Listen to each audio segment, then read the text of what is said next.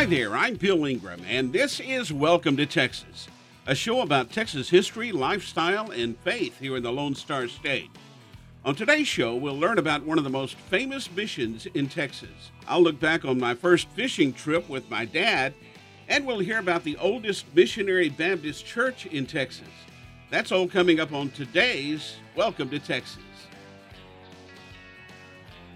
I'll never forget the first time my dad took me fishing. He loved to fish and was always ready to go with a fishing pole.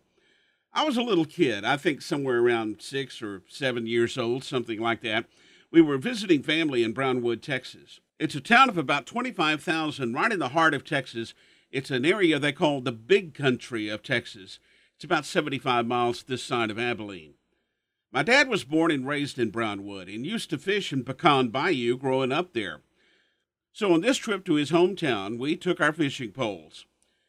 Aunt Vita gave Dad a burlap bag and told us to fill it up with fish, and she'd fry them up for us. So off to Pecan Bayou we went, and boy, were the fish biting that day. Yes, they were. We must have caught 15 or 20 fish in a very short time. Dad pulled the burlap bag out of the water to count them, but there was a hole in the bottom of the bag. Every fish got away. Fortunately, the fish were still biting, though, and we used a stringer to keep the rest of the fish on. We still ended up with a good mess of fish, and that fish fry made for a great family gathering. I've been hooked on fishing ever since.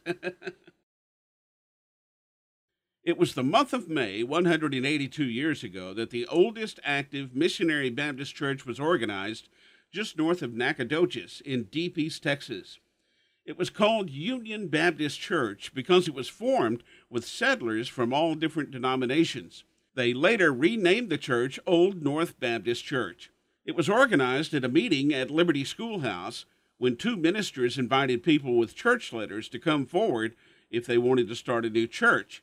The very first baptisms in East Texas were in June and July of that year when 20 people were baptized. For the first 14 years, the congregation met at the old schoolhouse. They finally built the first church building at the same location as the school in 1852. The following year, the Texas Women's Missionary Union was formed. That was the very first Baptist women's group in Texas. It was 302 years ago, on May 1st, at present day San Antonio, Texas, that San Antonio de Valero Mission was founded.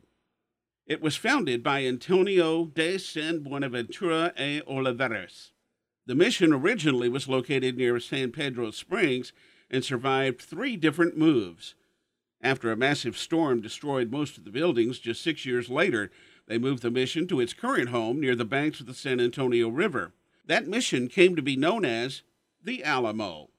The Alamo played a big part in the Texas Revolution and is now a Texas shrine. Some of the mission structures have also survived and is a great history lesson for all of us. I can't wait to take another trip to San Antonio once again to see the Alamo.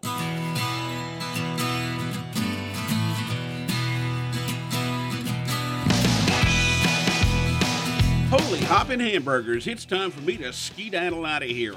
I'm Bill Ingram, and this has been Welcome to Texas, a show about Texas history, lifestyle, and faith here in the Lone Star State. I hope you enjoyed today's show, and I hope you'll join me again for Welcome to Texas.